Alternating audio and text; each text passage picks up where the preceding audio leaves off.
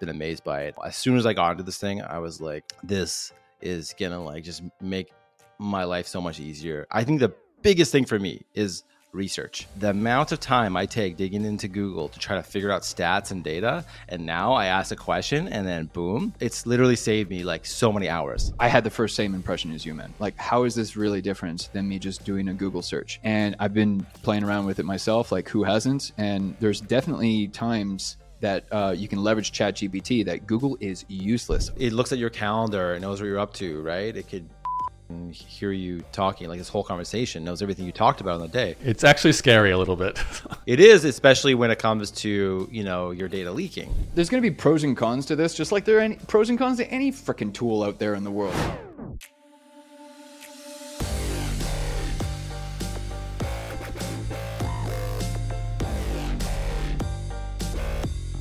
All right, so we are starting this episode off by the names that we were called when we were children. Yaro has yet, yet to share. We already shared ours, but Yaro, uh, why don't you kick it off? What was the name that you were bullied with? Well, I, honestly, my name was already weird. Uh, I didn't have any nicknames besides. I had a friend named Bo, so we were always Bo and Yaro, which honestly is not that. So. oh, that's so good. Andrew, are you going to share yours? All right, I'm next. I was Andrew Nerdock. You're always a nerd then, basically. I've always been a nerd. Yeah, big time. You don't look like one though, Andrew. There's something wrong with the there's a contrast here. You need I don't know. Uh, I don't know what a nerd looks like, but I was always into uh, you know Batman, Superman, Marvel, DC, you, you name it. I was into it, so I was the nerd. Yeah. Which is cool now, right? Like if you were in school now, that'd be like everyone. Yeah. Yeah, but I was teased for it back in those days for sure. My son asked me what a geek was the other like last week, and I just said like a really cool smart kid. He's like, "Oh, good answer. Nice. Good answer. That's Great answer. perfect dad answer. Yes. Anyways, if anyone from my high school is going to hear this, at one school I was uh, Matt Astafarta fan, but then as I grew up in the high school, I got a better one. It was Asta. Did you have any fluctuant uh, uh, problems? Yeah, there's a, there's a, bit of a trend Is here, Matt. Fluctuants. Uh... the, okay, no, no. The Astafarta fan guy was like bullying me, right? The ass guy was like, "Man, it's not bad. Like that's the ass, that's." Bad. He's like, "It's not bad," and I was like, "You know what? Uh, you know, I'll take it." I'm like, "That's." Own that. So it's still a mouthful, though. I don't know if I would like most kids can't even say that, right? There's so many words in that. Guys, what's even better on Astifan is actually not even my real last name. Like everyone who migrated to Canada came at different times and nobody knew how to write or speak English, right? So they would just say the word, the name.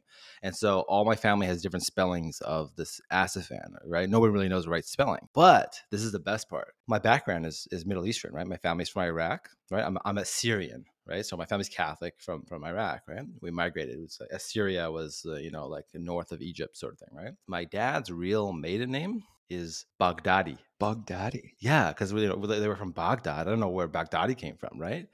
But I always thought like if I would ever like become a rapper or something like that, I could have been like Daddy Baghdadi or something like that. And I was just, I just think about how my life would have been so much more different if my last name was Baghdadi. So there's some good cadence there. That's for sure. Yeah, like I kind of like Baghdadi more than than Astifan, but I would never be able to hide. Where if you hear someone's from last name is Baghdadi, you're like, "Wait, from Baghdad?" Like, yeah. But now nobody knows where I'm from. Nobody knows like no, nobody's gonna guess that I'm like Iraqi. They must guess like Greek or Italian. Like that, I get right? Greek. Yeah. I get Greek, Italian. Uh, when I was in Mexico, they just thought I was Mexican. You know, no one really knows. I get Oh. Portuguese a lot. And Andrew, you get some of these too. Are you are you Italian? Yeah, I get all of that. Well, I used to work in cruise ships back in the day, so I was always super tanned. And I, at one point, I remember I had this this goatee, and oh yeah, I would get all of those. And then uh, one day, and uh, and cruise ships, when you have your name badge, the country you're from is on your name badge. And so I would always, you know, say, no, sorry, I'm actually from Canada. And I would always point to my name badge. And one time it backfired on me because the guy was like, oh, bonjour. And I'm like, Vancouver, other side, man. I've been always trying to get the um, the one name going. Like I always didn't like it. My last name's Starak, and it's kind of you know Eastern European.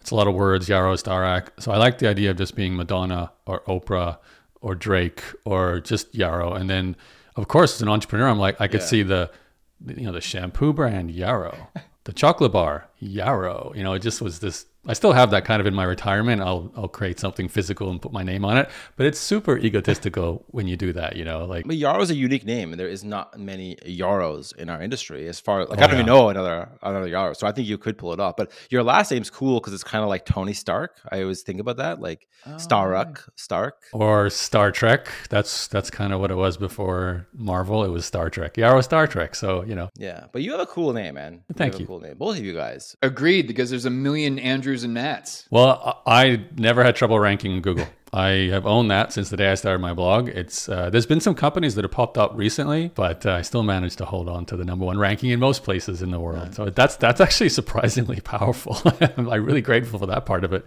more than anything else. All right, guys. So uh, this episode, uh, we want to talk about ChatGPT, uh, OpenAI, because everybody's talking about it, and also I've just been amazed by it. I, you know, as soon as I got into this thing, I was like, this is gonna like just make my life so much easier. And I, I want to really share about this. Like, I think the biggest thing for me is research. The amount of time I take digging into Google to try to figure out stats and data, and now I ask a question and then boom, it's literally saved me like so many hours. I want to give kind of a sideways story about uh, wh- why I think OpenAI started. You just said you use it to ask a question about research and get an answer. Yeah. Google can do the exact same thing, right? You can type in who won the Super Bowl and yada yada yada, right? And it'll give you the answer. Yet for some reason ChatGPT makes this new. Like I'm curious why you do that versus why do you, you know you go to Google. So if I want to find a stat, um, any stat, I would have to go and click through a bunch of pages, right?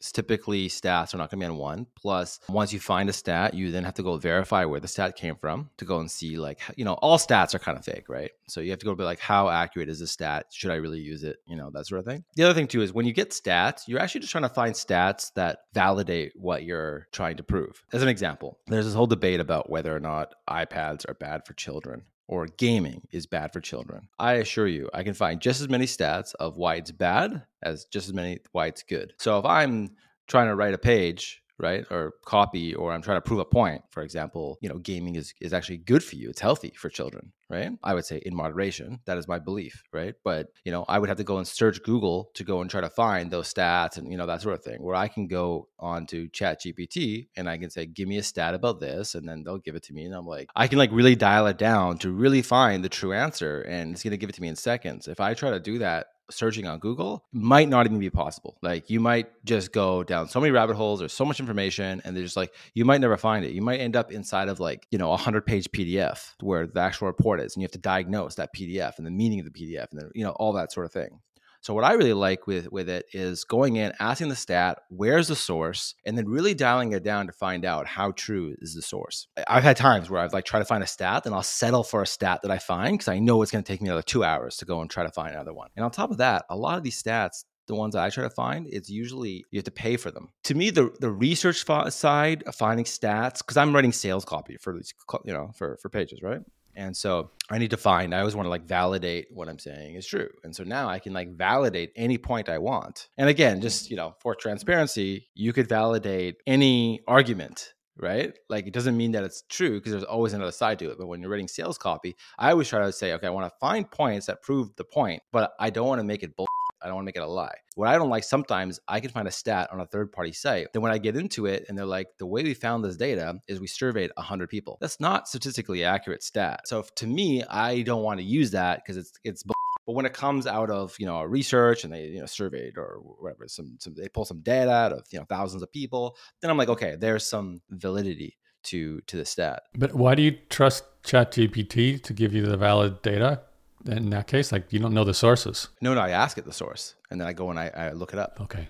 It's not always accurate, especially now. It's not always accurate. So once it gives it to me, I'm like, how'd you figure this out? Where did you get it from? Then I go to the site, I go and find it, and then I go and like figure out where it came from. And usually on that page, I find more stuff and more resources. Mm. It's just another way of searching. If you need to cite the source material, you you can definitely do that through either option. But uh, I'd love to uh, throw in this additional thing that separates ChatGPT from Googling because, Yaro, dude, when I first came across this, because ev- like Matt said, everybody's talking about this thing right now. I had the first same impression as you, man. Like, how is this really different than me just doing a Google search? And I've been playing around with it myself. Like, who hasn't? And there's definitely times that uh, you can leverage ChatGPT that Google is useless. I'll give you an example. Describe five top tips about the YouTube AI that almost nobody knows about. You can't Google that. I mean, if someone wrote a blog with a title similar to that, okay, me, but to Matt's point, it would take me hours to get through until I finally saw something that was usable for me and my purposes. Especially that you're saying that no, not many people know about, right? Did you run that query and how did it go? Yeah.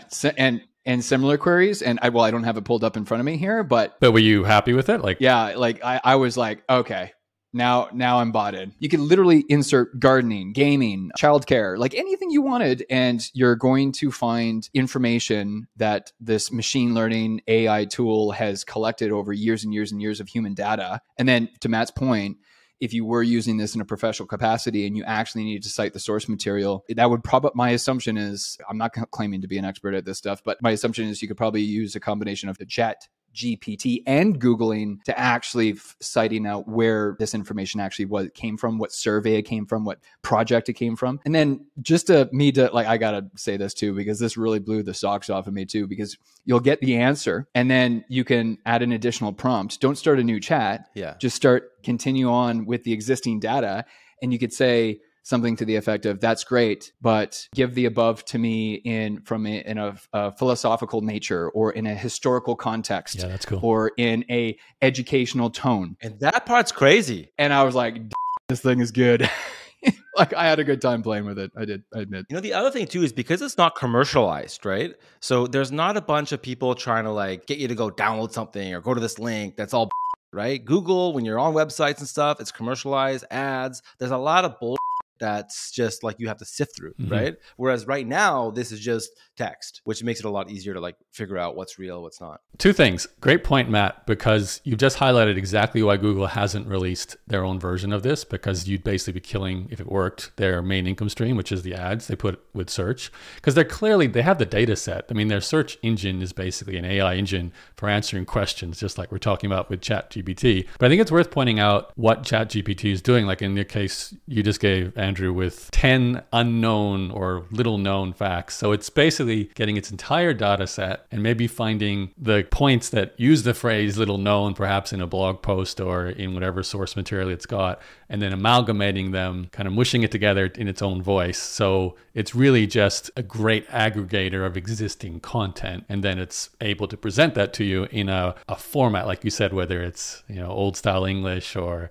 matter of fact or business English, whatever it is. So I think the formatting and the aggregating of content is great. The question I have here, you know, I grew up as a blogger, and back in the day, that's what we would do as writers. We'd go and read someone else's blog, listen to a podcast, and we take a few ideas from each of these sources and we'd write our own opinion uh, piece. You know, our top 10 things we learned about a topic and this just does it for you and, and makes it quicker so my, my question you know for you is are you going to see yourself taking that article directly from chat gpt and then like publishing it on your own site or how are you going to use it? Really great question and it's very timely because i since i started playing with it and be honest i was binge watching hours and hours of youtube content because i wanted to get my head wrapped around this thing. When i first came across this tool i had the same initial reaction to it that i'm like what's the big deal? Until finally after i heard enough people talking about this i'm like okay let me take a look at this.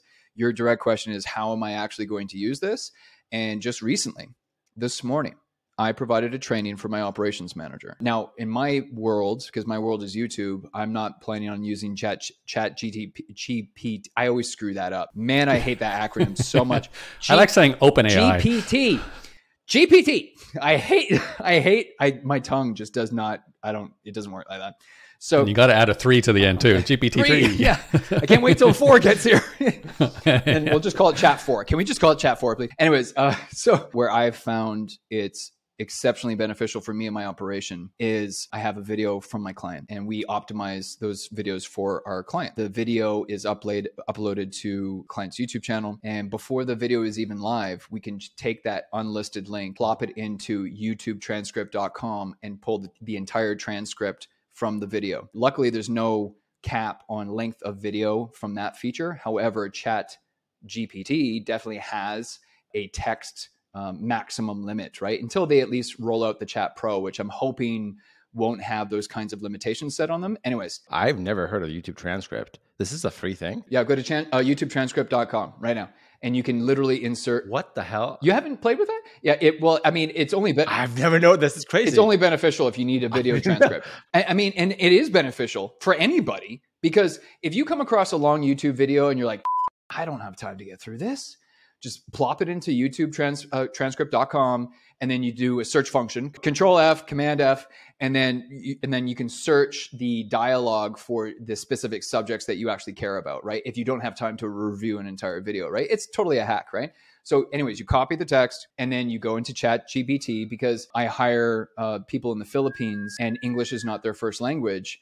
But that's regardless. I'm just I'm pointing out the fact that I'm a native English speaker and this task that I had it do for me is way better than even though I'm a native English speaker, I wouldn't have been able to do such a good job. So in this example that I this test that I ran, it's an 11 and a half minute video. I was able to grab the entire dialogue, the entire transcript, and then in Chat GPT, I said summarize the following text in less than five sentences using the most popular keywords and search terms, typical popular search terms in YouTube. So it's literally getting the relevant data because relevancy is an important factor in YouTube, much like it is in Google. Relevancy is a, one of the uh, four uh, pillar factors that are really important. And then we're going to drill this entire 11 and a half minute video down into a four or five sentences. Now it wasn't perfect right? It's not it like i don't believe chatgpt is is meant to just copy and paste anything to be honest. I think it's a great assistant. I think it's a great tool. And then so i i copied and pasted it in, uh, to serve as the youtube description. I had to do some tweaks and then leave it in the chat. Don't start a new one leave it in the chat. And then i said give me five compelling YouTube titles for the above summary, including power words. And it gave me, I got to tell you, some f- five epic like YouTube titles that I was like, I couldn't write that. That's pretty damn good. You know, I knew this technique. I knew this technique of taking a transcript, asking for a summary. Yeah. I, I saw people talking about that. I'm like, that's a really good idea. This YouTube transcript.com thing, I'm like, I, I don't know. I've never seen this before. And It's I'm just like, that's Yeah. so, that was, it, it took like one second to give the whole transcript for an eight minute video. it's like a second or less. And yeah, it's it's incredible. That's because the transcription tool is already built into YouTube video, so it's probably just grabbing that. Yeah, the YouTube AI is listening to every word you say, right? Yeah. Because you know you can turn on closed captions, Matt, and it'll just show the. No, I know, I know that, but the way it just like, that, that's crazy. I'm so blown away by this. I don't know who built YouTubetranscript.com, but it, it probably ties into the YouTube API and it just it gets in an instant. So after I got those five ideation YouTube titles, I picked the one that I liked the best, which was in that case number two. I can't remember the exact title offhand right now, but then I said for the above title, and then put it in quotations for the above title, provide five thumbnail ideas, and then it Oh my God. I included provide five YouTube thumbnail ideas. Uh, again, using compelling imagery that is likely to convince a viewer to click and watch the video, and then or something to that effect, right? I don't have these prompts memorized, but uh, you know, you just use what you know comes to you because when you're a marketer, you should be able to give the Chat GPT the enough context for it to spit out. And if it spits something out to you that wasn't really very helpful, fine, do it again. Do a uh, you could tell uh, uh, Chat GPT to do it for you again, but this time do it more humorous tone or educational tone or whatever. Like let's let's try again, kind of thing. And then uh, the the the one thumbnail idea that I liked the most, I just copied it and I sent it over to my graphic designer. I'm like, hey. This is the thumbnail I need for this video. Thanks. That's it. in that tone, right, Andrew? Whatever, man.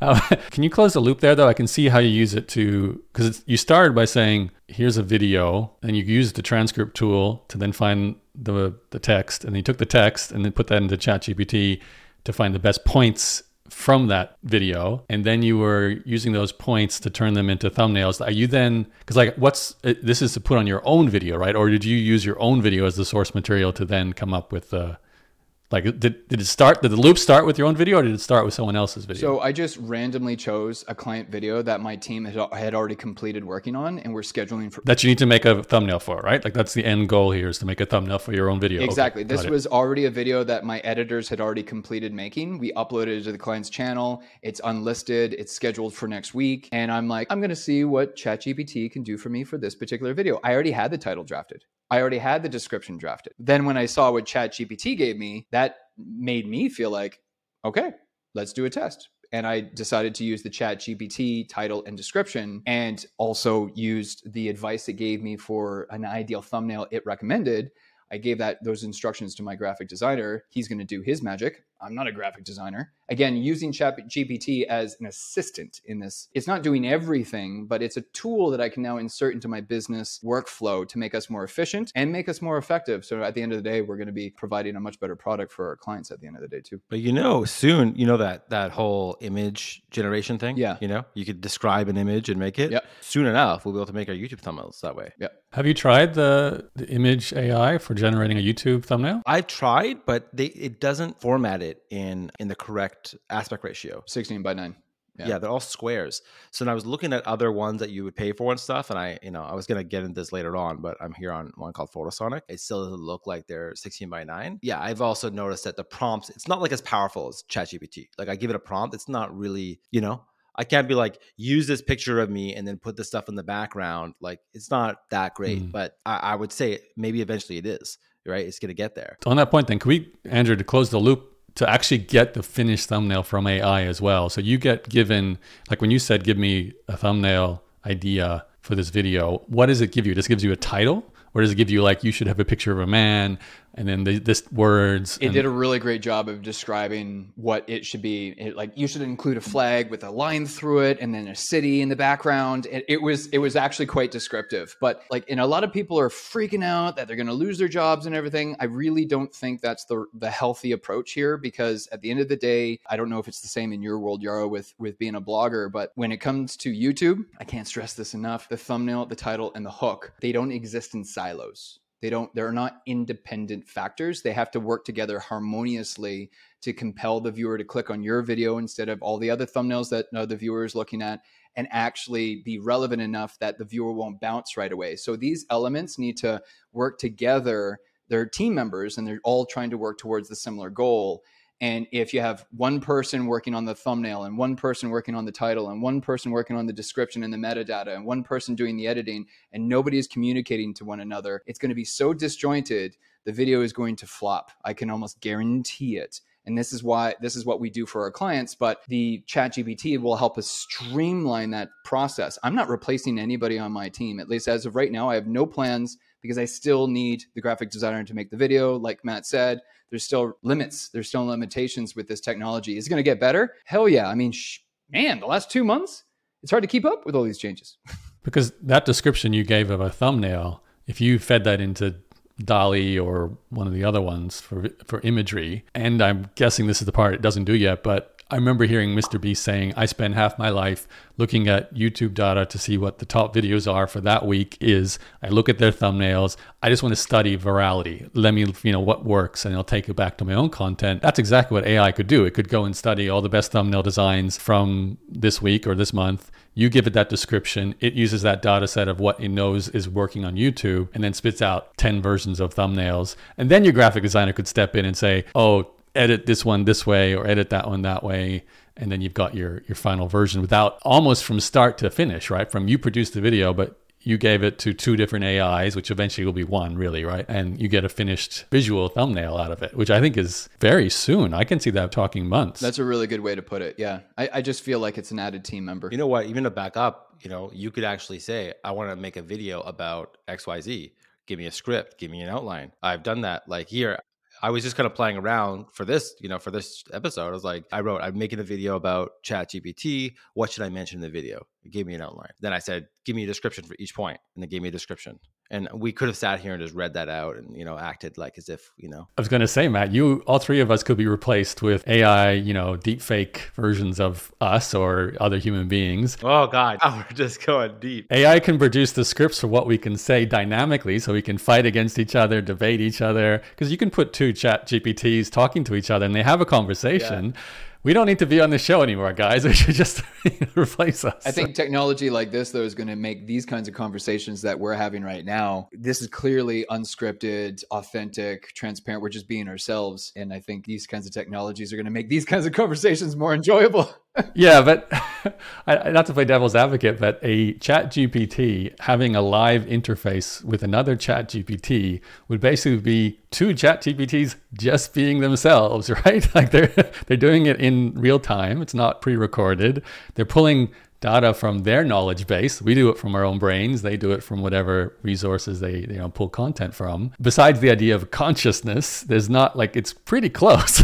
this is why it's so important for us to focus on what uh, the unfair advantage that that uh, a person has. Like I can I can make a video and say I uh, I went here and I did this. I bought that. I tested this. I went over there and experiment like experience. Like no Chat GPT is uh, or any AI tool can actually say they've experienced anything. Like it's no, it, there's nothing original. Yeah, there's going to, there's going to be ways for humans to really full fully immerse themselves in the human experience because some of the monotonous tasks will be taken over by some of these exciting tools. I remember hearing about the story a long time ago, and I always I think it's interesting. We've talked about this many times. Like, why does everybody hate Mark Zuckerberg? And I've noticed that Elon Musk clearly does not like Mark Zuckerberg. I remember Mark Zuckerberg was sending a satellite into space on a SpaceX rocket, and the rocket blew up.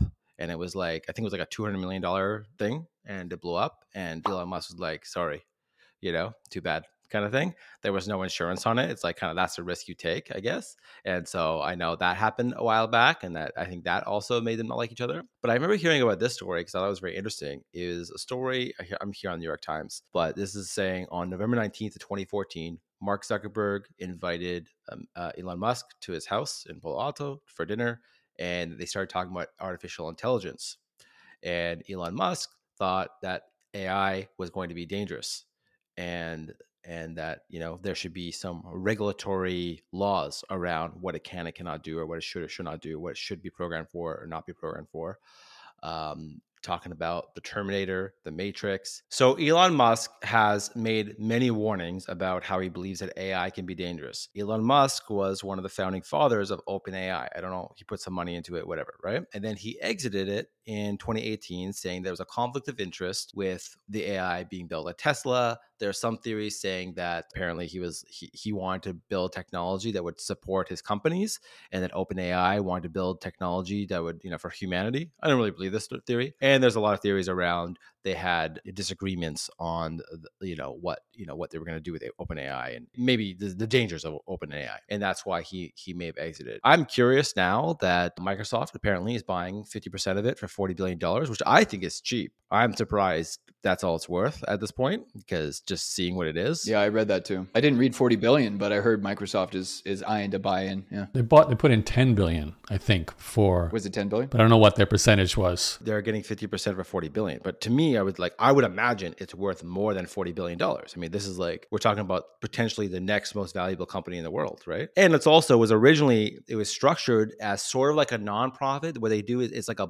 I was reading about this too, where like they put caps on the amount of profit that they can make, but it's all just kind of right? They they're making OpenAI is actually a for-profit business, but their structure is unique to make it appear like it's sort of this kind of like for humanity sort of thing. But they're definitely going to make a lot of money. And they they are going to be rolling out a pro version that's going to be paid. So yeah. Now, just real quick, just before we jump on this, uh, I was kind of looking up like what does Elon Musk think about Chat GPT? Basically, Alex Epstein, um, which I think he also has something to do with um, OpenAI's um, birth.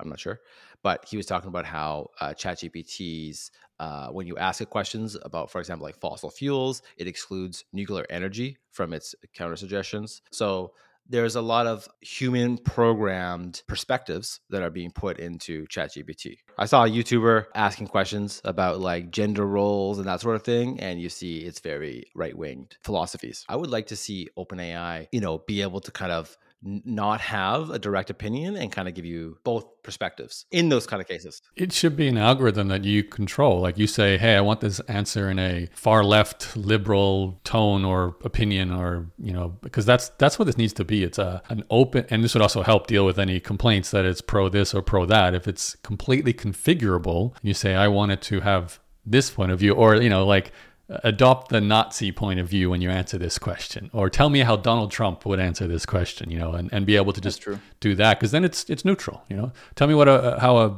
man or a woman or a child or you know whatever. You can include that context in the prompt, and then you'll you'll get the the response based off of the the prompt that you provided. That's from my understanding, that's exactly how the tool works. Yeah, but what's the default? You know, it needs to be like a setting you choose right at the beginning. There's going to be pros and cons to this, just like there are any pros and cons to any freaking tool out there in the world. Like, uh, and I and I totally understand and uh, somewhat familiar of the complaint of biases with this tool.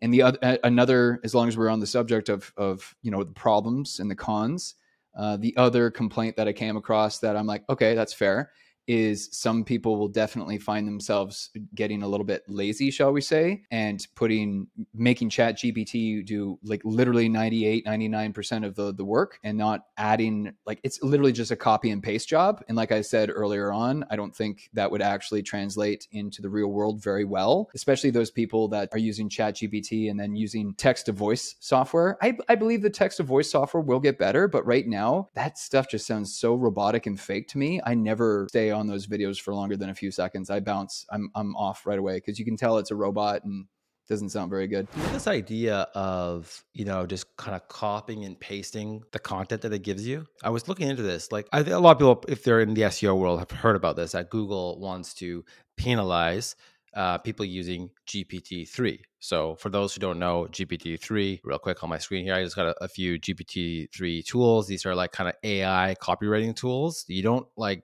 say, hey, write me this, you have to kind of give it some uh, c- content and it will kind of expand on it, right? There's a lot of these tools out there. Um, I have here on my screen Writesonic, it's one that I use, and uh, Copysmith is another one.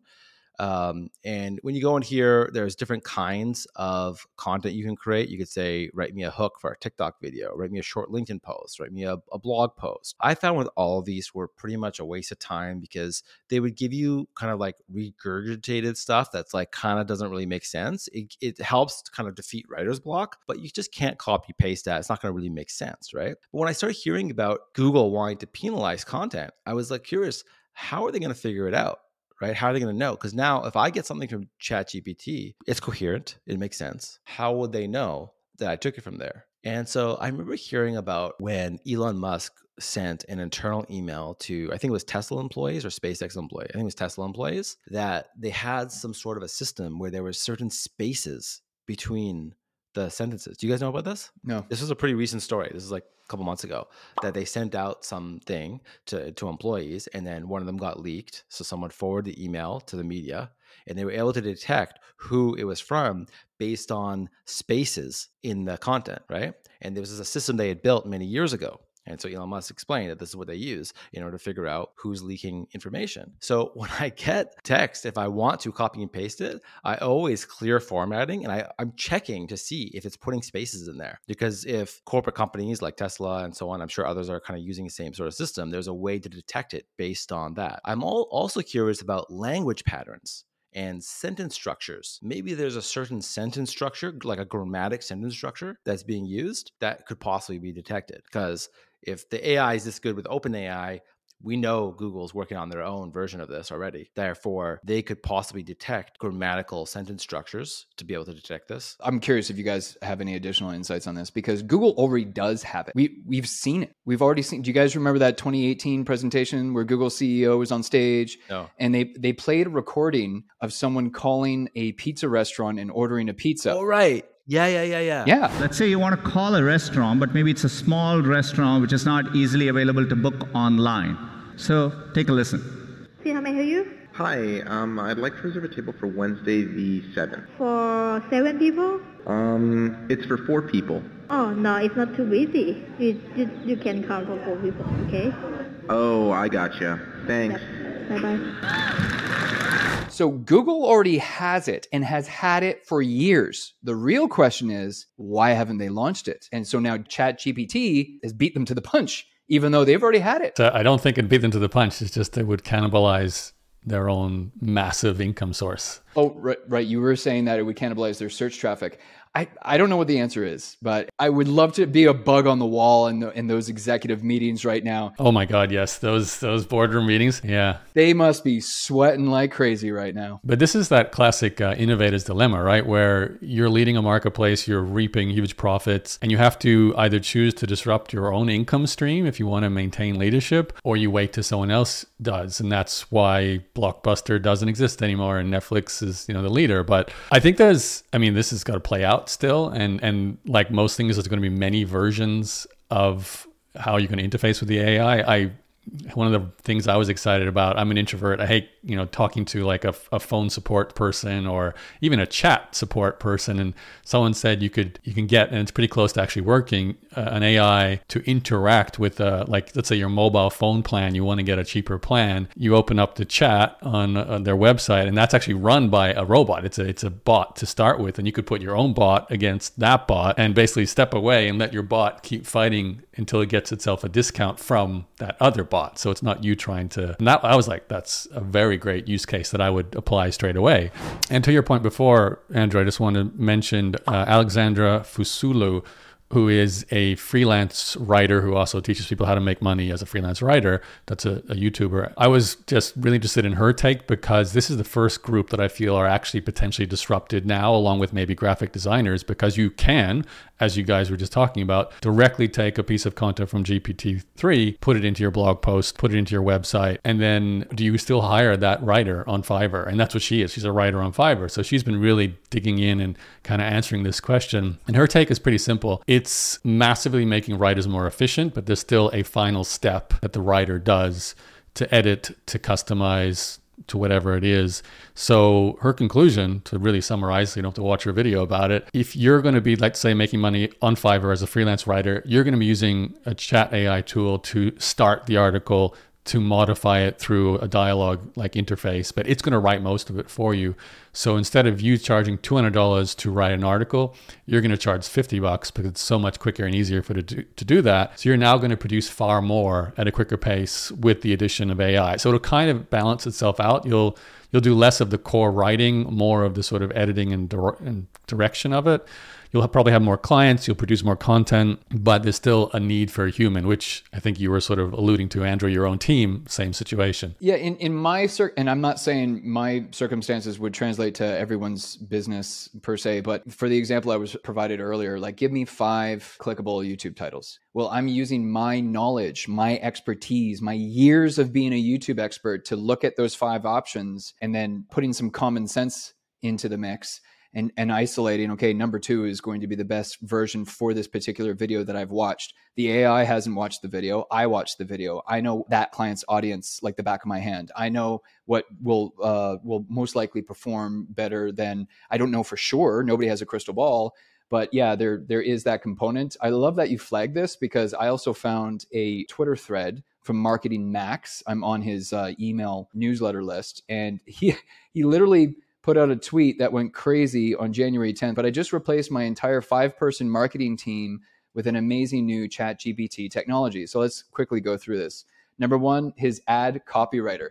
This one is obvious because all tools built with this tech so far are copywriting tools, but still, I was paying a very expensive ad copywriter. So I just replaced them with this prompt for chat GPT. It's not totally accurate because it's not like he's completely replaced the person because that person was literally doing everything for him. And now he has to do the prompt into ChatGPT. He needs to decide which one he's going to go through or using these this particular copywriting for that ad or that social media post or that blog post. I would argue that you're not completely replacing someone, but what you've done with this tool is basically lowering the barrier of entry because now an okay skilled copywriter immediately becomes a powerful copywriter when they have this tool in their back pocket, right? The next one he lists here is an advisor. Yes, I actually fired one of my advisors and took back his advisory equity shares because I could replace him with this prompt.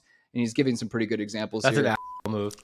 That's yep. brutal. Yeah, that, that, when I saw that too, I was like, "Ooh, ouch!" I wonder how that advisor feels. And then number three, project manager. I was paying this project manager one hundred and fifty thousand dollars a year to manage difficult clients. So now I'm saving one hundred and fifty thousand dollars a year with Chat, Chat GPT. He basically asked Chat GPT, "How do I respond to a, a, difficult client about ABC?" Number four is a hiring manager. Wait, a project manager? You still wait? Wait, wait. Chat GPT can't replace a project manager. This is not a direct comparison. This is definitely not a direct fair one-to-one comparison because I, like I said earlier, you're not really com- uh, replacing someone. I'm calling some BS. Yeah, yeah, exactly. And then number four, hiring manager. Basically, he he had the Chat GPT write uh, or draft a job application email process for an applicant when you're looking to add another person to your team. And then number five was the best one. That's the funniest one. He says myself. Yeah, that's right. I just fired myself. Every week, I feature one growth hack in my Growth Hacks weekly newsletter. Sometimes that growth hack is featuring a famous marketing campaign and breaks down what we can learn from it. I don't need to write it anymore. So, uh, it's it is what it is. Yeah, I think it's a little extreme. I'm not saying people are going to lose their jobs. I'm not saying people are going to lose their clients, but this is like I'm going to use the example that everybody likes to use. When the automobile was invented, horses just didn't disappear. There are all kinds of extra careers that popped up. Now all of a sudden you have mechanics and roadwork personnel and electronics and car designers and all the, all of these additional careers popped up because now the automobile became a thing. Horses didn't disappear. They just have their own places now where people can go ride their horses or race their horses or what have you. The point is, a brand new product became available, and then uh, and then it became cheap enough that more and more people were able to afford to purchase a car. And now we have all kinds of career yeah. choices out there for people in, in those automotive industries, right? ChatGPT could be. I'm not. I don't have a crystal ball. Could be something like that right? Whereby we're lowering the barrier of entry for copywriters and social media managers and what have you. And uh, hopefully, this will make the entire system of knowledge sharing more efficient. That's what I'm hoping for. I think it makes you work on what's more creative. I actually think it's some ways beneficial because you don't have to do the more routine tasks, the more sort of time consuming tasks, you get to do just that creative final touch or uh, use your intellect to solve a problem that the chat and the API can't. So, you know, it's a bit of a rosy glasses view of it all, but as technology improves, humans are supposed to get more freedom, more choice to then use their creative consciousness to solve problems that technology can't rather than sweep the floors or and, you know, the more mundane task, sweep up the poop from the horses that used to walk the streets. Cars don't do that, you know. You triggered another thing, Andrew. I thought, great video. I'm sure someone's already considering this, but I can see the YouTube title. I live my life by asking GPT-3 what to do in every single decision, you know, I made. What do I have for breakfast? You know, what should I do next? I can see someone just making a video. You know, it's a classic Mr. Beast style video right there. That would be a good video. Yeah, I agree. Yeah. the main area where I had concern as a founder of a company that produces content was whether the AI would eventually be able to write our email replies for us because I have a business that provides assistants that write your emails for you. So if the AI can do it, my company gets pretty much exploded, no, no longer has a need. And I keep getting asked that, like, will AI replace the need for what we do? And I, short answer is no, for the time being anyway, because email is so dynamic, AI can't know absolutely every answer to every question. But again, like we've been talking about in this episode, it's probably going to respond to all the mundane everyday emails for you now, even, you know, it's that quick. But what I found interesting was uh, I saw on Twitter a company called uh, LEAI.com that had put out a, a Chrome extension. It was very quick. It interfaces with OpenAI it basically will then give you a little button you can press right there within your email. So your email you're writing, uh, we don't writing, you open to reply. It gives you these three buttons. What's the tone? So do you want it to be positive or negative, and um, be sort of nice or angry? Not not to those extremes, but you know what's what's the tone of your email, and then you just click generate.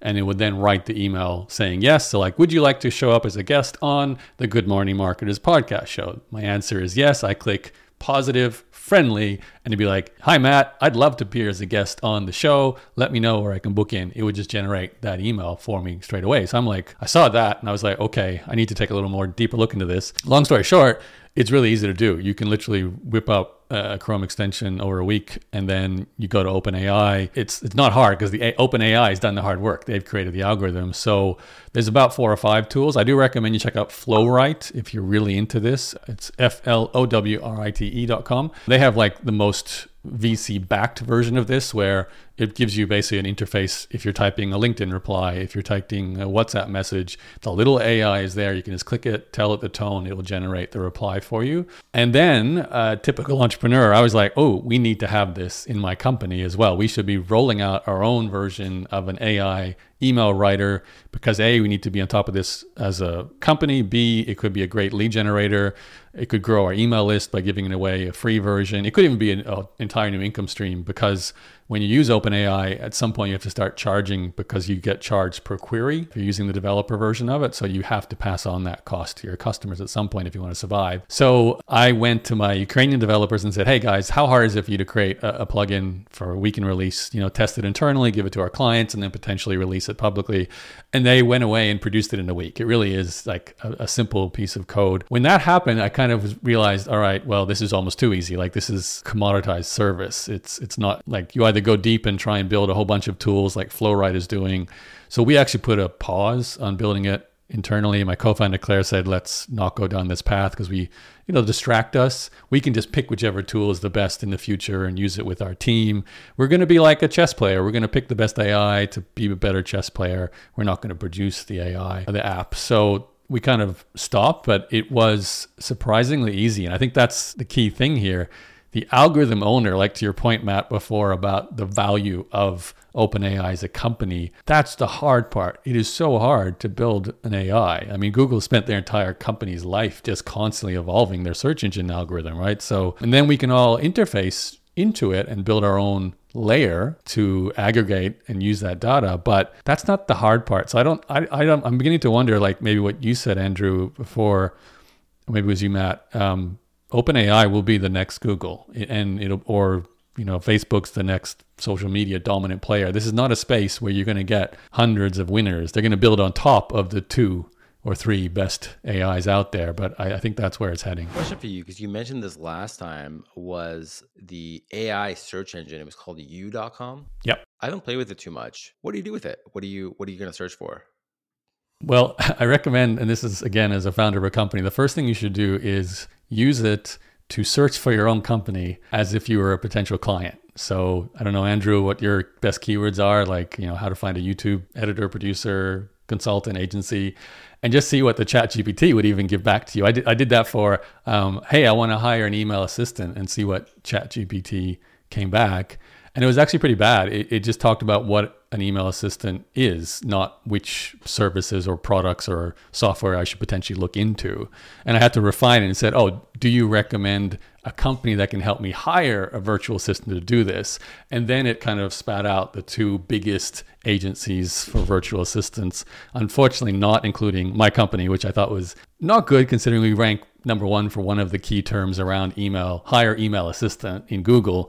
But we're not ranking. I don't know if ranking is the right phrase there, but we're not ranking in Chat GPT for our own company, which that, that's concerning. I think, like as a business owner, if this does become a replacement for Google or whatever, you.com, uh, what's the algorithm for it? How do you improve your ranking in, in a Chat GPT? I just did this on you.com. It just seems like it's giving me, you know, what I would find on Google when I search for myself like I get the idea. Maybe I could. It says you know it says write. If I want to write something, it says use case essay. Essay. I'm gonna go here for like paragraph, tone, friendly. You know. Well, let's. what if you writing. want to hire a graphic designer? Like, who should I hire to design my Instagram images? What if you type that into you know, a you.com. Oh, here I wrote, I just wrote my name and I said, give me a paragraph that's friendly. It said, Matt Astifan is an incredible, incredible person and a great friend. He always yeah, but you're using attitude. that to create content. That's easy. We know it does that. What if you're trying to find a supplier for a product or a service?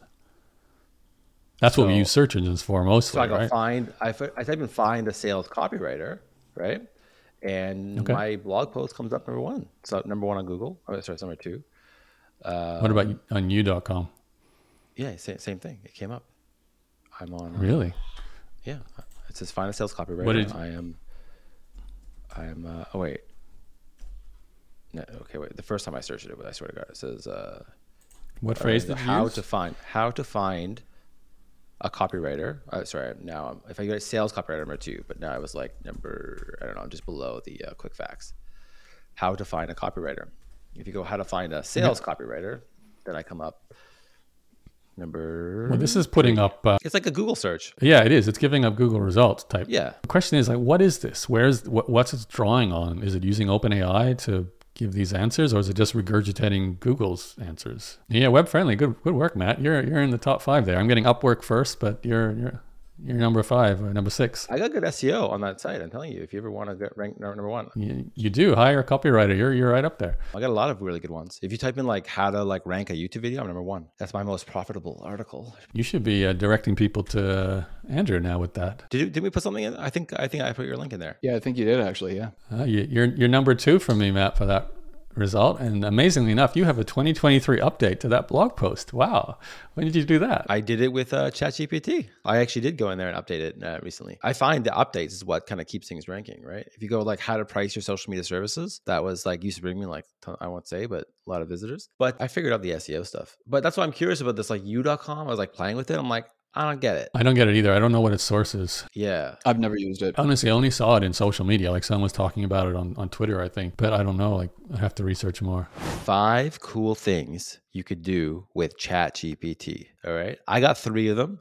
If you guys want to come up with some more, we'll just make this video five cool things. But hey, we go up past five, there'll be bonus rounds. All right. The number one cool thing that I was blown away by is the ability to write code. My son, he's uh, his birthday was just yesterday. He's seven years old now, and he got a Mac for Christmas. Got a MacBook Air because he wants to play Minecraft Java Edition because there's the Bedrock edition, which is, you know, PlayStation, Xbox, iPad, all that stuff. It all kind of works together. The Java edition is for like Mac and PC. And on the Java edition, you can mod it mm. with with code, right? So you could do a lot more. So when he watches YouTube videos of like, you know, people playing Minecraft and they're doing all these crazy stuff, like they're using the Java edition, right? So I put chat chat GPT, I bookmarked it for him on Chrome. And so now when he wants to do something, he just types in the prompt that he wants and he gets the code. It's crazy. Even he was just like, wow. So this idea of like writing code, fixing code, writing scripts, I've been playing with this crazy to me that like you could just now type in. Like I'm just so like, that's amazing. I've always hesitated to having a tech startup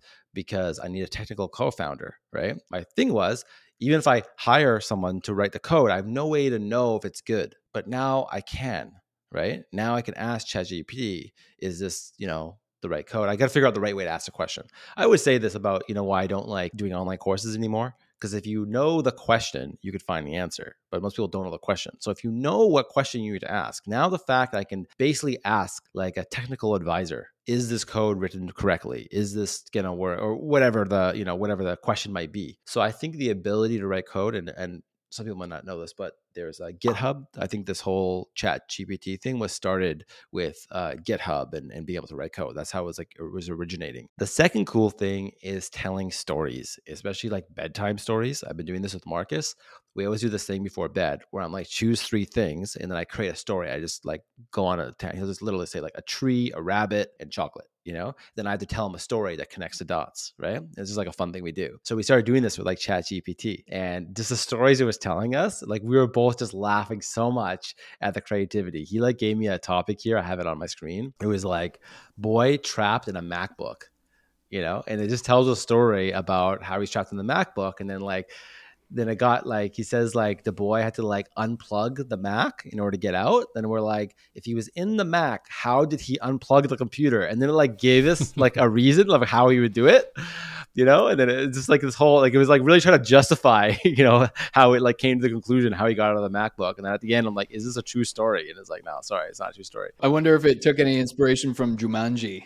I'm immediately thinking Jumanji when you said that. Yeah. Oh yeah. So I, I think that was really fun because it's like now we just kind of come up with like crazy stuff, put it in there, and the fact that it's actually telling us like a coherent story that's like you know got some humor in it. It's very creative, you know. So I think that part's really fun. And then the other one is life advice and navigating through difficult conversations. So I thought it was interesting. I was going through some challenges in life, you know, needed someone to give me some advice and started asking ChatGPT, gave me like legit. What did you ask? I forget. What is there a question you can share where you feel feel comfortable? Like No, actually I deleted it out of the the thing. Otherwise I would show you, but maybe it was like how to stay motivated when you're going through a breakup, you know? And then it would like tell you, you know, something, and you can like ask it more questions, and it's like giving you like, legit advice. I also find what's funny is like I always feel this like need to like politely ask. I always say, "Please tell me" in a more I say way. it too. I say please too. Yeah, I sometimes I, I write and I'll and I'll be like, "Tell me it," and I'm like, "That's kind of a rude way to talk." And I will like I find myself always going back and starting with "please." I feel like it's not going to give me a nice answer because I'm like too rude to it.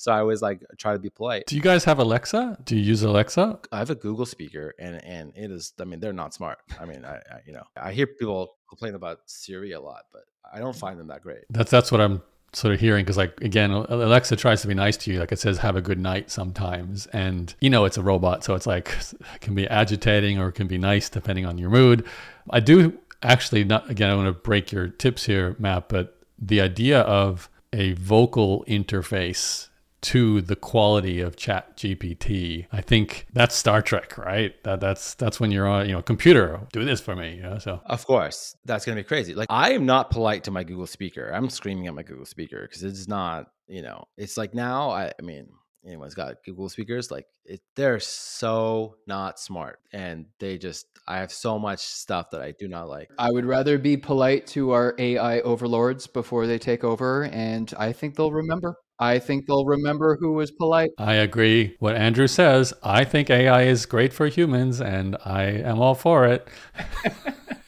Matt, I suggest you stop abusing your Google device. It's not nice. I nice. don't think he cares. We're not friends, guys. Let's give us uh, two more. We're just going on a whim here, okay? Because I, I we made this five cool things you could do with ChatGPT. I give you three: write code, tell stories, life advice. What do you guys got? I love the aspect that this, I immediately have added an assistant, uh, another team member to my organization that immediately makes myself and my other team members more efficient, more productive. I'm, I'm going through a scalability problem in my organization. I have more work coming my way than I can handle. So I'm constantly looking for ways to improve efficiency in my workflows and be able to deliver top notch uh, services to my clients because they come to me because they want above average results, right? They don't want mediocre average results. They want above average results. I have a track record of doing that, but I have it, it's very high touch when you're providing done for you services for people. It's extremely high touch. And, and some cases, it can be very time consuming. So, ChatGPT, number four, an assistant, an immediately valuable assistant to my organization that improves our productivity. You know, I, I have two, I don't, maybe one and a half. I think one of the best uses, and frankly, Matt, you've already said it at the start of this uh, podcast, is the idea of adding data points to content because I used to have this formula from writing blog posts where I would open with a story from my own life. And to your point previously, Matt, that's the part that AI can't really right. Yeah. Because I lived it and it's me hooking the, the reader. You know, it could be just how I made money from something or how I solved a problem within my company or even something completely out of context of business, which I then would tie back into my business. Like I saw the latest Marvel movie and they made this choice. So I would tell that story for like half the article. And then the second half, I would always switch into like a teaching mode. So, uh, you know, the three things you can take away from this to apply to your business.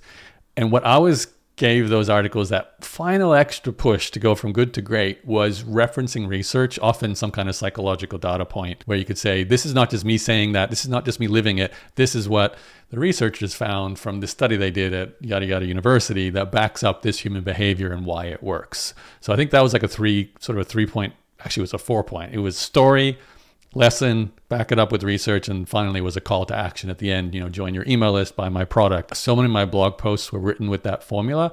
But the annoying part was I was finding the research data points to, to back it up. So I think that's one of the greatest things if we can rely on the sourcing of, of the AI. Where are they pulling this data from? And You could always ask where it's getting it. Yeah.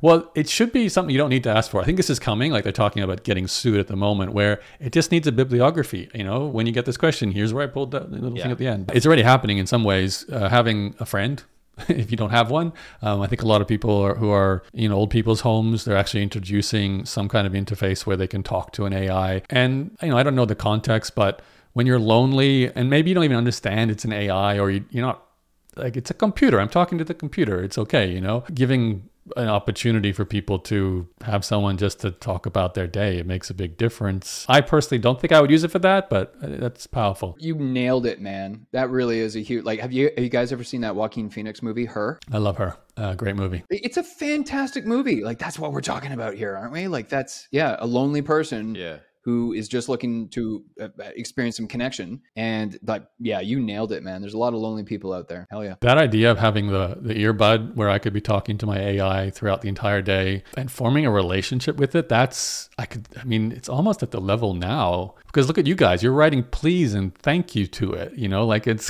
it's got like feelings.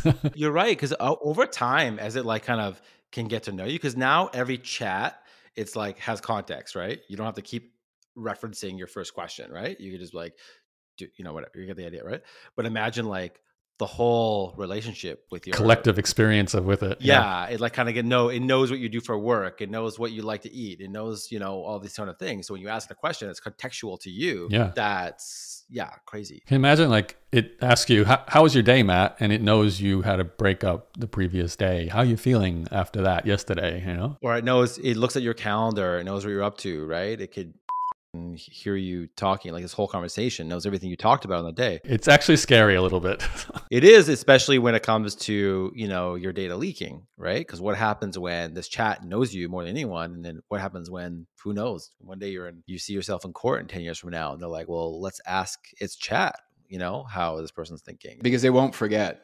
Yeah, your our, our memories aren't perfect, but our AI, our personal assistant, yeah, you have when you're born and, and is with you all the way until the day you die, it will never never forget anything that you you've ever experienced. I would I, I don't know about you guys, but I don't have the best memory in the world, and sometimes I get those questions, and I'm like, oh shit, what what, what is today, honey? I don't, I, I need to I need a little reminder. What is why why is today so important? So yeah, I can see this becoming a Black Mirror episode. yeah. Someone hacks your your AI memories to say that you on that day you murdered someone and you're like, I don't I didn't do that. Well, the AI said you did and it's a perfect memory of your life. So that is a scary thought. That's a very scary thought. Yeah, yeah, that'd be crazy. All right, guys, I got a big question for you. So we know that uh, ChatGPT has been kind of crashing. It got what was it like 10 million users in 10 days or something like that. You know, it's uh, they're they're having scalability issues it's the fastest platform to ever reach 1 million users. I know that. Right. I don't remember what the stat is, but it's the fastest to a million. As soon as I started using it, I thought about this. I'm like, if this was a paid service, what would I pay for this? And uh, I know like the average person who's like, you know, just asking it random stuff, like replacing Google, maybe not a lot, but for people, for us, using it more for like business and stuff, you know, I'm just curious, what do you guys think your number is? If this was, if they said, okay, no longer free, now you got to pay what do you think you would pay to keep ChatGPT as a tool in your pocket? I'm comfortable with like 25 bucks a month when I'm looking at all the other software tools that I'm paying for at my at my company, and there's a lot of them. I'm like, yeah, 25 bucks, 30 bucks a month, a buck a day, dollar a day. Really? Interesting. Why, you think that's low or high? I think it's low. You think it's low? What do you think, Yaro? I mean, this is end use case value question for me. Like what am i actually using it for? And and uh, what's the value of that outcome? Right now i don't at all. Like i only play with it for fun now and then. Oh really? Oh, okay okay. And have conversations with friends. Like i don't create any content with it. I'm actually quite behind the scenes in my company now. So I have writers we hire for SEO content, and they could be using it. I mean, that's the thing; they could be augmenting the the writing they do for us with with ChatGPT. But I don't mind because that's the outcome. We want the outcome. I, I mean, I think just thinking about it as a general tool, I agree with Andrew. Twenty five bucks is sort of where I could see it being useful. But again, if you know, there could be the business account where if I was running an entire business on, you know, like if half my inboxdone.com email management company was driven by AI email replies, we're probably paying a license fee for every single client we have to use it for them. Yep. Uh, so I don't know how big it gets. Then it's that's like a you know like a Salesforce. We use how many seats uh, on the on the table for that tool. I think it's going to be so dynamic because it's the interaction you have with it. It will be so open. Like I can't think of any other tool where there's so many different types of uses for it. It's not just a business tool. It's it's an everything in life tool potentially, you know. You know when you look at like SEO research tools like Ahrefs, SEMrush, you know, that sort of stuff, you know, they're very pricey. You know, if you really want to get into it, use it, you know, you're looking at like, you know, 500 bucks a month you know that sort of thing. Honestly i look at this and like i would easy pay 100 bucks a month for it no no question. But honestly if it was 500 bucks a month i would still pay for it. Even at a thousand dollars i would pay for it. Right now you would pay for $500 a month for it? Yeah i have it open all day. While i'm working i'm constantly on it. Oh i don't use it that much. But the problem is that it's getting slow it keeps crashing. I would just pay right now if they just said 100 bucks and it just doesn't crash and you just log into it all the time, it would just boom, I would just pay. It's just the problem right now. It's like before it was very fast. It was like boom, boom, boom. I was like, wow, wow, wow. Right now I keep hitting limits. I made multiple accounts just so I can keep using it. Yeah, I would like easily $100. Here's a question for you guys because this is one of the questions that uh, the waitlist asks you. If they a- added a, a monthly figure and it, it actually made you think, oh, this must be no good. This must be a really terrible product because it, they're asking so little. For, like, what would that number be for you? As in, it's too cheap. Like you- you're thinking, It's so cheap at that value, you assume this can't be very good because it's it's like if it was really valuable, they would be asking for more. So, what what number would that be for you? It's hard to say because if they have like 10 million users and they just charge like, you know, three bucks a month, Hell yeah! that's still significant revenue, right? But I saw some people posting screenshots of some pages on their website that were showing the potential pricing, and I think it was going to start at like eight dollars a month. So they are looking mass market. I didn't hear that at all. I just I don't know if it was even real. I just saw some posting like people like, oh, they're gonna pay. Oh wow, okay. I'm excited to pay. I'm excited. So they're tr- they're trying to make it available to everybody. Then, yeah. Yaro's point, like they're like I- I don't know how they, they they might end up having a tiered system, but like if I had like one account that I could share for my company. You know what I mean? Like, I don't know if they would even allow for something like that, or because I would want all my team, specific team members in my organization to have access to use it for work reasons, right? That might be like like a licensing account where it's like you have you buy so many tokens and you can get do so many searches with those tokens, and then once those tokens are out, you have to buy more tokens, or maybe it is a flat monthly rate. I really don't like the token. I hate all these GPT three softwares that use credits. I hate it because I put in a query, Okay. doesn't give me what I want. I got to re-ask a question, takes another credit, and then I just run out of credits. Right. Because, you know, like, and I, I do not. I just want to just be free to just ask and A flat monthly rate. yeah. Don't I don't want to do this credit stuff. well, then con- let's continue that discussion. What is the most likely use case across the entire population of the planet for this? If we take, say, pe- most people use Google to solve a search query, Google monetizes with ads. What, if ChatGPT wants to be for everyone, they have to solve that most common use case first. What is that? I see most people talking about copywriting. Um, GPT three all about copywriting. So I'm a copywriter, and so Yeah. that's why it's so valuable to me. Yeah, but most people aren't copywriters, right? So, That's right. That's right. and most people aren't business owners. Maybe we should ask our producer. We could bring her in for the last question. What what's the So we got we got Jay is our our new producer, and he's been taking notes while we're talking here. All right, Jay, what what do you think? what's the most general, broad, the entire planet population use for Chat GPT or an AI? The most common. Yeah, Matt's a copywriter, so he loves it. But not most people aren't copywriters, so they don't care. But most people do use Google if they use the internet because they're trying to solve problems. So I'm like, do you think people will use it as a search engine? Is that the most general use case for the entire planet to use it? I don't know. I've used it personally, again, like listening to you guys for so many different reasons. Whether you're a business owner using it for personal reasons, again, like for advice purposes, for illustrating purpose, I think every single person can benefit from using this. I can't really answer and say like what specific type of person would benefit from using it. I think everybody can. Trying to think about your mom or your dad. I always think like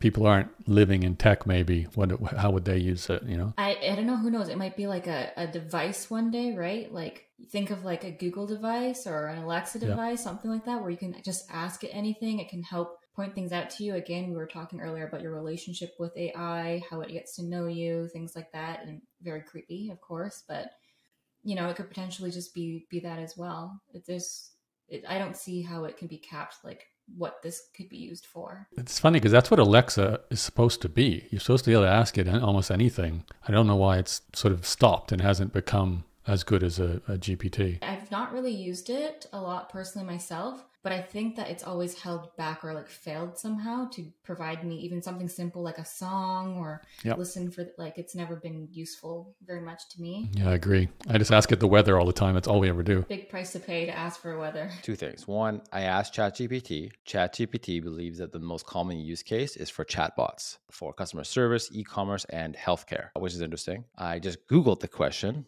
and they're suggesting one of the top use cases being answering questions, basically an, alter- an alternative to Google search, developing apps. So, code, copywriting, such as funny dialogue, composing emails, creating recipes for food. That's what they have here as some of the most common use cases. It is interesting. I guess you're right. Like if you're looking at mass market, they're not going to pay like what I would pay 100 bucks, right? An alternative to Google, let's just say, let's just pretend that that's going to be the most common use case. It's just Google, but gives you the answer. You don't have to go click and look at anything, right? Yeah. It's immediate. You get to write it. You know, it just looks at the whole query, gives you the best answer. And for something like that, I mean, you know, how many people are willing to pay for Google? How many people are using Google every single day? My guess is this is going to play out when you sign up for it as a tool. It's going to say, this is free if you allow us to use your data.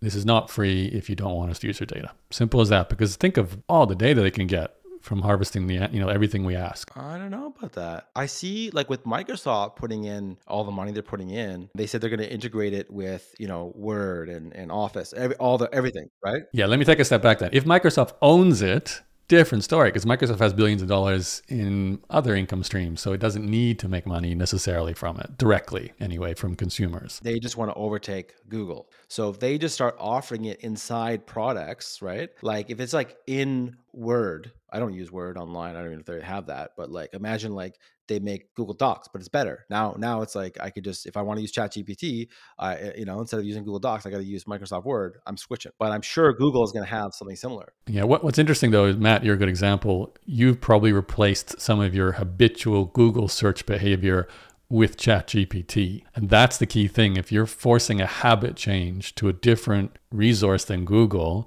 then of course Microsoft wants to like the only way to crack Google. It's been so hard to do that for the last 20 years, right? So Yeah. That's the thing I think is interesting. Habit change. Because right now, most people still go to Google for most things. What's going to be the acronym? Like, you know, you say Google it. What are we going to say now? Chat GPT it?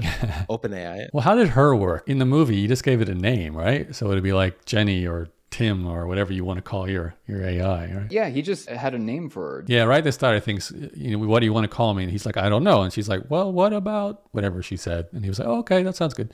Gotcha. Yeah, probably it'll be AI or, or Jarvis. yeah, I really want to name my AI Jarvis. I don't. I don't care. yeah, but that's a copywriting tool already. You know the story about Jasper, right? I don't know why they're like the number one GPT-3 AI tool, whatever, right? I think they're all sort of the same to me.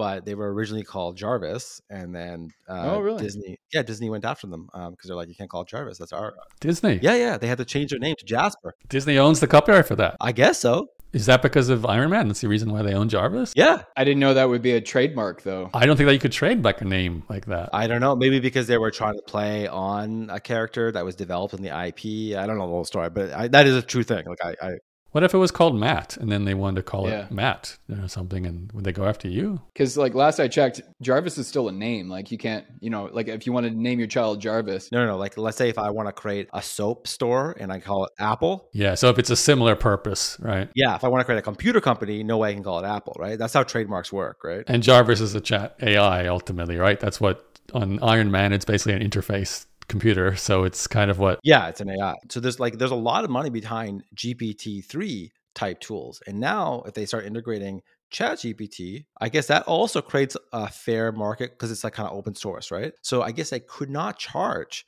like $300, $500 per month because it's open source and then somebody else can just use it. I, I'm assuming here, right? I can create my own tool and then charge you five bucks a month. And I think that might put a cap. you know Sid created a competitor and he was venture backed as well. Was he? I don't know. How much did he raise? He was venture backed and he had to fold because he was beaten, well, not beaten, but there was one other one that was winning Copy AI. I think that's what it's called. Yeah, well, it's Copy AI, Copy Smith, Writesonic. These were like, and then Jarvis I saw, or like Jasper now. For some reason, Jasper is like winning. But Yeah. there was a lot of them coming up on, on AppSumo last year, right? And as soon as I heard about it, I was like, oh, I'm going to use this.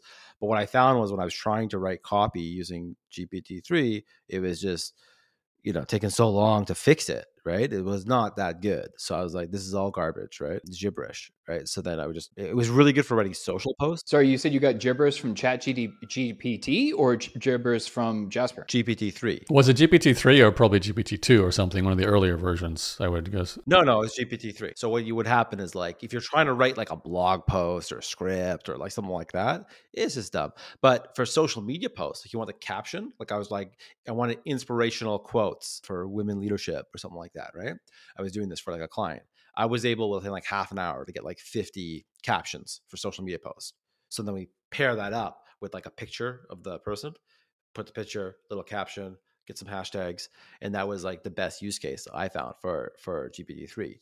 People were trying to write ads with it, all that kind of stuff. To me, I don't think that there was. You could tell. Like I even have copywriters from the Philippines that were like writing stuff for me. I could completely tell when they're using GPT three, right? Because it's just the language is like it's kind of like the reason the way that Google is figuring out just kind of becomes gibberish, right? Like you read it and like it sounds like the words, like you sounds like you're smart, but like you read it and you're like, that makes no sense. Yeah, and often uh, I can even tell like YouTube videos are getting like this. You'll you'll see like a, a script that's been paired with stock video footage to kind of create a video, and it's like the top ten, you know, movie stars of the 1980s, and you can tell it's an AI script, AI or stock video footage, and just put together probably well, Ma- Ma- Andrew, you probably know all about it. So yeah, there, there's a term for that. People like to refer to them as cash cow YouTube channels because they're no face, no voice channels, right? You don't have to put your name or your face or your or anything on there. You know, combine all of these different tools, and you're able to spit out these videos. I personally